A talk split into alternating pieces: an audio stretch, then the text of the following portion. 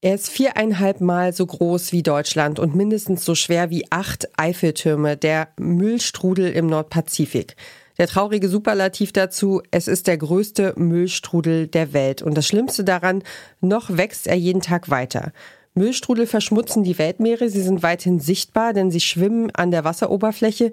Das ist aber längst nicht alles. WissenschaftlerInnen gehen davon aus, dass der meiste Müll im Meer etwa 70 Prozent auf den Boden sinkt. Am 8. Juni ist Weltmeerestag und wir fragen uns, wie kriegen wir die Meere überhaupt je wieder sauber und warum ist das eigentlich so schwierig? Ich bin Ina Lebetjew und ihr hört Mission Energiewende, den Klimapodcast von Detektor FM. Los geht's.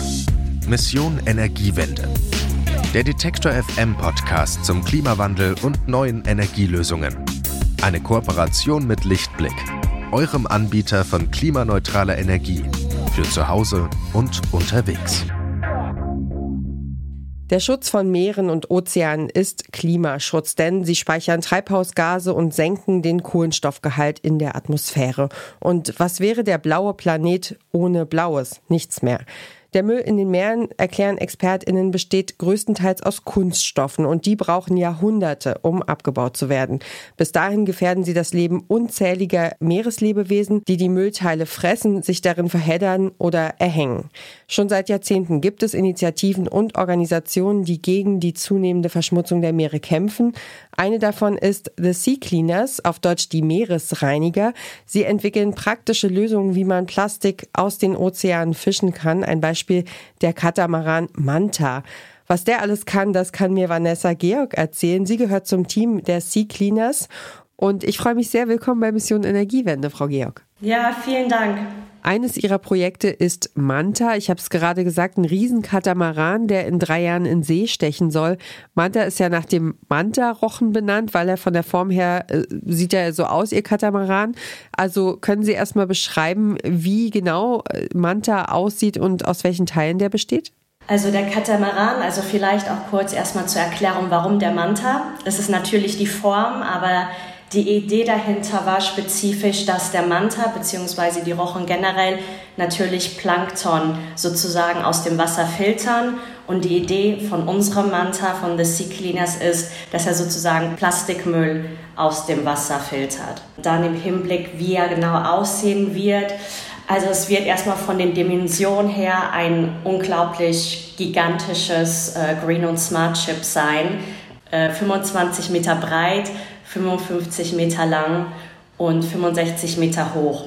Dann gibt es automatische Rigs, um den Manta sozusagen anzutreiben, was sehr wichtig ist. Verschiedene erneuerbare Energien wie Solaranlagen, wie ein Wasserkraftwerk und dann eben auch eine Waste-to-Energy Conversion Unit an Bord, um dann Plastikmüll, den wir im, im Wasser gesammelt haben, auch dann direkt in Energie umzuwandeln.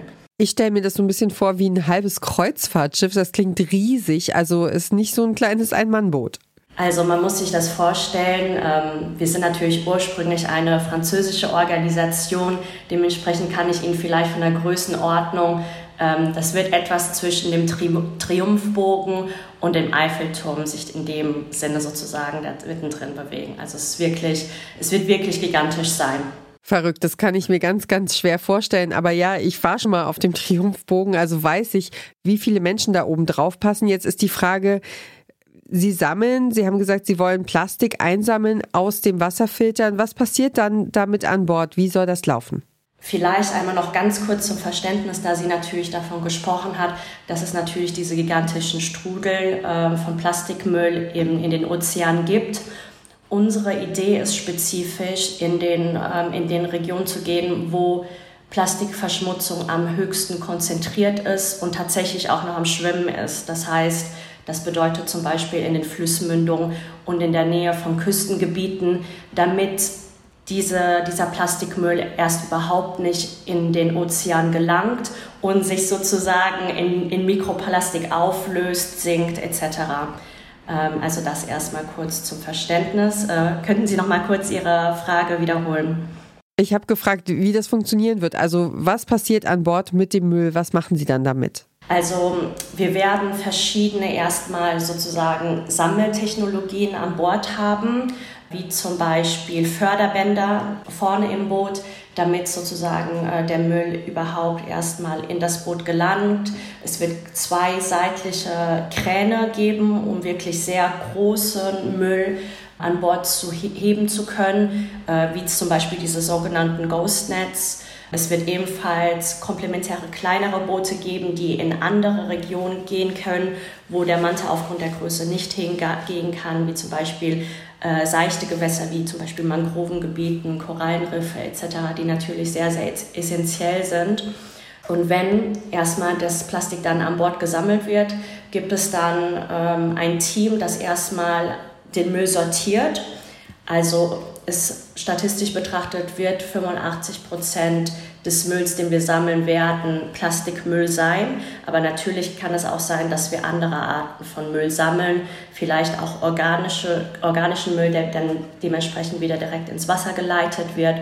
Der andere Müll wird dann halt weiter getrennt und plastikspezifisch würde dann äh, zu 90 Prozent der Fälle in unsere Waste-to-Energy Conversion Rate, also Conversion Unit, ähm, gebracht wo sozusagen dann der Plastikmüll durch ein spezifisches Verfahren in Energie umgewandelt wird.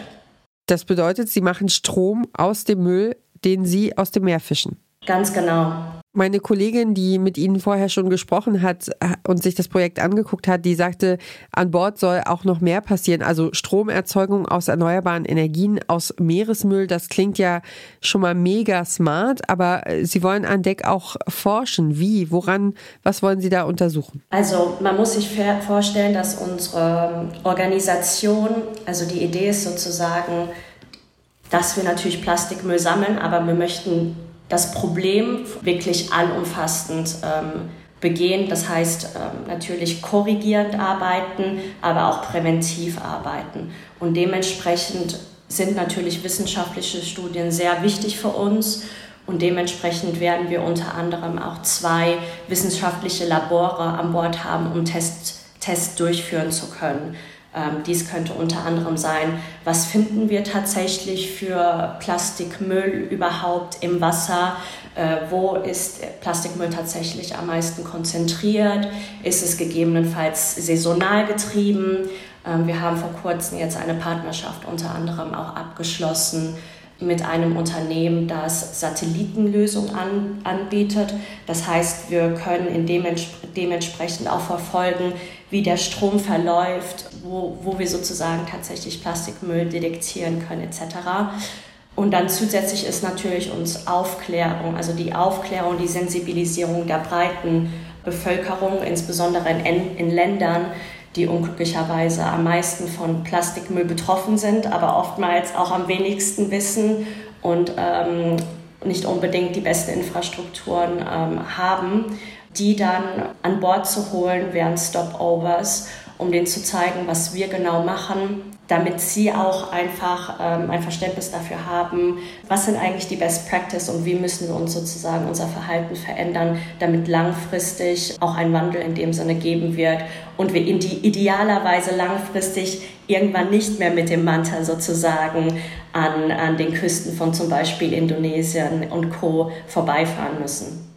Das bringt mich zu einer Frage. Ähm, der Manta soll ja pro Stunde so bis zu drei Tonnen Plastik aus dem Meer fischen in dem Müllstrudel im Nordpazifik zum Beispiel schwimmen mindestens 80.000 Tonnen Plastik herum. Das klingt nach wahnsinnig viel Arbeit für ein einzelnes Boot und KritikerInnen sagen, der Manta hat nur einen symbolischen Wert, wenn es darum geht, die Meere tatsächlich von Müll zu befreien. Wie, was antworten Sie denen? Das ist natürlich in dem Sinne im Vergleich definitiv symbolisch, aber der symbolische Gehalt ist da uns auch sehr, sehr wichtig. Also wie gesagt, jedes Jahr ähm, kommen natürlich 9 bis 12 Millionen Tonnen an neuem Plastik ins Wasser. Und wie gesagt, unsere Idee ist, unglücklicherweise gibt es halt diese ähm, Müllkontinente ähm, sozusagen bereits. Aber wo wir einsetzen möchten, ist, dass überhaupt kein neuer Müll reinkommt in dem Sinne. Wie gesagt, wir müssen, wir müssen aufklären, äh, wir möchten ebenfalls nicht nur Privatpersonen, aber auch Unternehmen, Regierungen etc. aufmerksam machen, was wir genau machen, warum es wichtig ist, was für unglaubliche Innovationen und Lösungen wir bereits zur Verfügung stellen können, ähm, um zu inspirieren oder vielleicht sogar direkt zu duplizieren, was wir genau machen.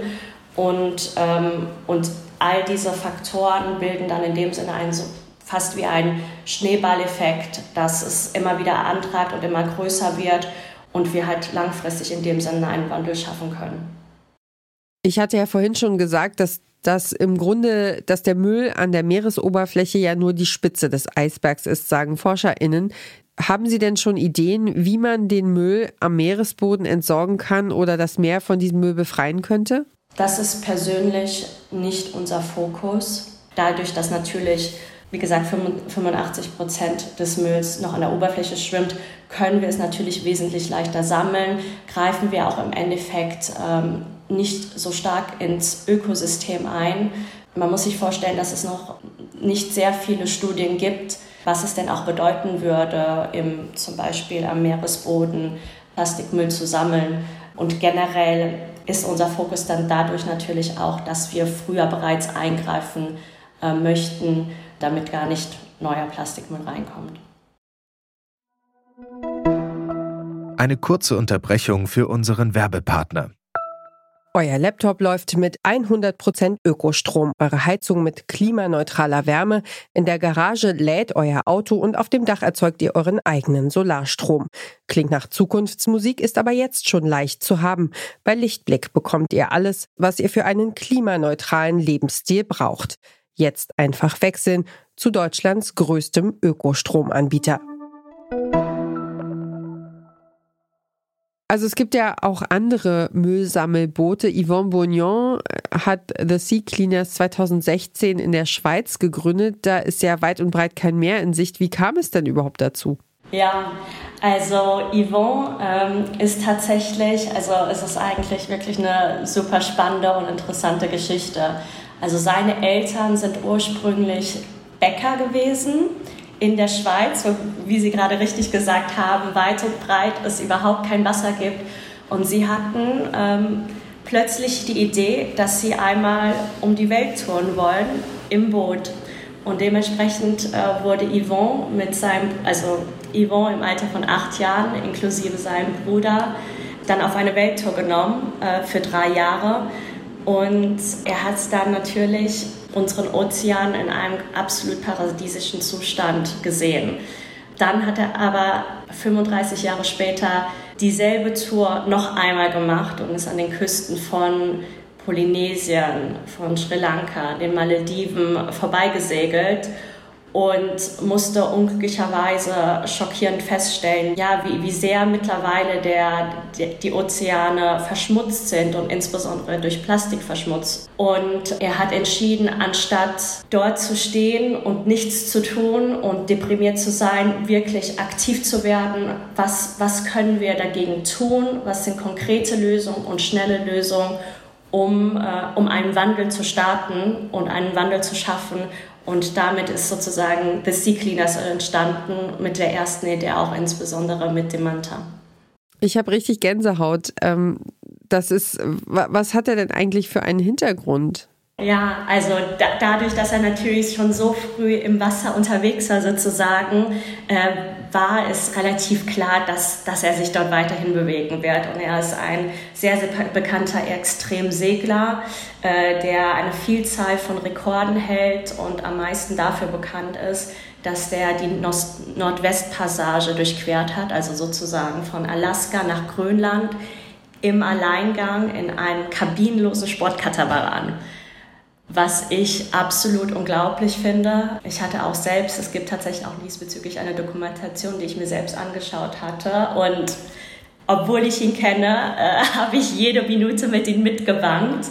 Insbesondere weil ursprünglich diese Fahrt für zwei Personen gedacht ist, weil es ist natürlich sehr, sehr sportlich, Tag und Nacht ähm, ein Boot alleine natürlich zu segeln. Ähm, und er, der, der, die zweite Person ist last minute sozusagen abgesprungen und dann hat er dennoch entschieden, dies allein in einem Alleingang weiterzuführen. Oh, und sind Sie auch im Wassersport unterwegs oder können Sie Katamaran fahren, segeln und sowas? Ähm, nein, ich tatsächlich nicht. Ich glaube, die Verbindung zum Wasser habe ich, ich persönlich jetzt zum Beispiel, dadurch, dass ich, also äh, meine Mutter ist aus den Philippinen und da ist natürlich auch äh, der Ozean sehr groß vertreten. Also wir haben ja so viele kleine Inseln und das wäre dann sozusagen mein Bezug zum Wasser. Ich werde ja wahnsinnig seekrank, deswegen kann ich da immer nur bewundernd zugucken, weil bei völlig flacher See geht es mir dann schon ganz, ganz schlecht. Trotzdem habe ich noch eine, eine weitere Frage. Es ist ja so, es dauert ja, Sie sagen die ganze Zeit, wir werden machen und es dauert ja einfach noch drei Jahre, bis der, dieser erste Katamaran in See sticht. Warum ist es denn so eine große Herausforderung, die Meere von Müll zu befreien? Warum dauert das so lange? Wie ich bereits gesagt habe, für uns ist es wichtig, Müll zu sammeln. Äh, für uns ist es wichtig, aufzuklären und wissenschaftliche Studien sind natürlich auch sehr wichtig für uns. Und das machen wir alles bereits. Ähm, es ist jetzt nicht so, dass wir nur auf den Manta warten, dass er kommt, ähm, sondern währenddessen haben wir bereits äh, Aktivitäten zum Beispiel an Land. Wir haben äh, über 15.000 Volunteers, äh, die mit uns mithelfen, an Land bereits Plastik zu sammeln zum Beispiel. Wir haben eine wissenschaftliche Abteilung, die bereits sehr viel an Daten sammelt und dann äh, mit der ersten Aktion des sogenannten Mobula 8, das ein komplementäres, kleineres Boot ist von dem Manta, der in seichte Gewässer gehen kann, der ist bereits konstruiert.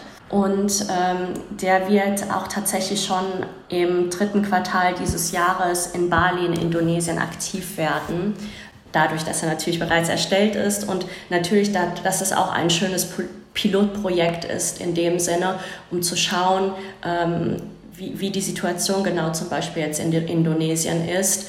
Ähm, und dadurch haben wir natürlich viele ähm, viele Partnerschaften bereits abgeschlossen mit unterschiedlichen Verbänden, die natürlich wichtig sind, wie zum Beispiel mit einem Verband für das Waste Management, mit dem ganzen Müll, den wir natürlich sammeln werden. Was passiert damit? Damit, damit muss natürlich auch was passieren. Die Idee ist ja, dass wir es nicht sammeln und dann es wieder irgendwann ins Wasser gelangt, sondern dass das vernünftig weiterverwertet wird, ähm, etc.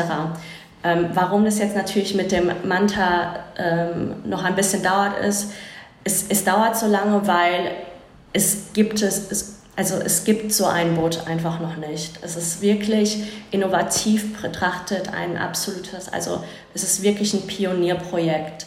Ähm, man muss sich vorstellen, es gibt aktuell kein Boot, das erstens so groß ist, plus so viele äh, Technologien für erneuerbare Energie an Bord haben. Man muss sich vorstellen, dass wir eine Waste-to-Energy äh, Conversion Unit an Bord haben möchten.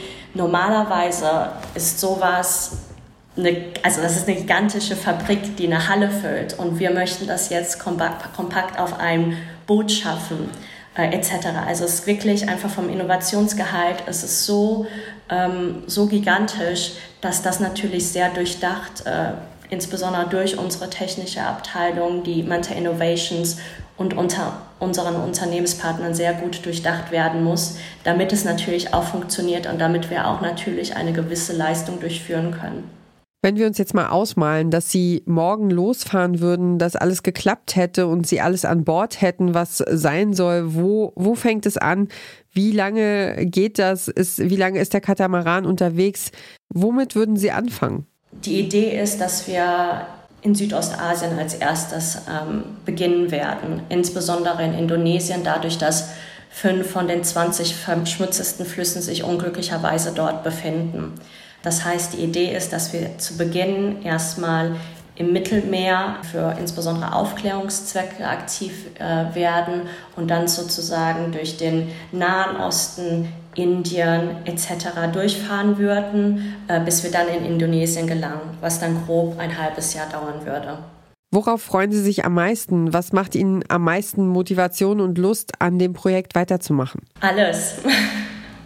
Äh, es, ist, es ist ein bombastisches Projekt. Es ist wirklich, also man muss sich vorstellen, ich weiß nicht, ob Sie das Video gesehen haben von der Animation des Mantas. Nein, noch nicht, ehrlich gesagt. Ich, ich lade Sie gerne ein, das Video und allen Zuhörern, sich das Video anzuschauen von dem Manta. Und dann werden Sie einfach ganz genau verstehen, warum ich so leidenschaftlich an diesem Projekt mitarbeite. Es ist ist es gigantisch im Hinblick auf die Größe, im Hinblick auf den Innovationsgehalt, im Hinblick was wir kurzfristig, aber auch, aber auch langfristig im Hinblick auf den Wandel der Gesellschaft, im, im Wandel des, des Konsumverhaltens, aber auch im Hinblick auf das Waste Management, was wir, was wir damit erreichen können, die ganzen Studien, die wir machen können. Also wirklich allumfassend und ähm, dass wir halt auch in den Ländern helfen können, wie zum Beispiel Indonesien oder andere, die wirklich unglücklicherweise, ne, also dritte Weltländer sind ähm, und auch unglücklicherweise wir, die westlichen Länder, äh, sie in diese Situation bringen,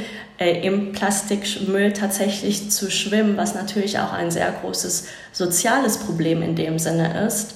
Äh, dort mitzuhelfen. Der Klimawandel ist natürlich auch ein sehr großes Thema und Studien zeigen, ist natürlich, dass Plastikmüll natürlich primär aus fossile äh, Brennstoffe besteht und wenn das weiter im, im also wenn das sich sozusagen im Ozean zersetzt, wird CO2 ausgestoßen. Das heißt, auch es ist wirklich ein so unglaublich globales Projekt. Es hat ein ähm, es hat einfach einen gewissen Einflusspotenzial auf die Gesundheit etc. Also es ist wirklich so umfassend im Hinblick auf die Artenvielfalt, die wir dadurch bereits oder erhalten können, äh, dass ja, ich bin einfach komplett allumfassend, äh, freue ich mich darauf, wenn wir mit dem Manta starten können. Das sagt Vanessa Georg von The Sea Cleaners. Die Umweltschutzorganisation ist Beobachtermitglied des Umweltprogramms der Vereinten Nationen und dort Teil der Taskforce gegen die Verschmutzung der Ozeane. Und ich sage ganz herzlichen Dank für das Gespräch. Ja, vielen Dank. In der nächsten Folge von Mission Energiewende geht es aus dem Meer zurück in die Stadt. Dann fragen wir uns, was die Mobilitätswende dort macht und wie es um die Radwege steht. Wenn ihr keine Episode unseres Klimapodcasts mehr verpassen wollt, dann folgt uns doch gerne im Podcatcher eurer Wahl oder schaltet die Detektor FM App ein. Und ich sage damit Tschüss und Danke für heute. Die Redaktion für diese Folge hatte meine Kollegin Charlotte Nate. Mein Name ist Ina Lebetjew und ich sage macht's gut, bleibt gesund und bis zum nächsten Mal. Tschüss, bis bald. Mission Energiewende der Detektor FM Podcast zum Klimawandel und neuen Energielösungen. Eine Kooperation mit Lichtblick, eurem Anbieter von klimaneutraler Energie für zu Hause und unterwegs.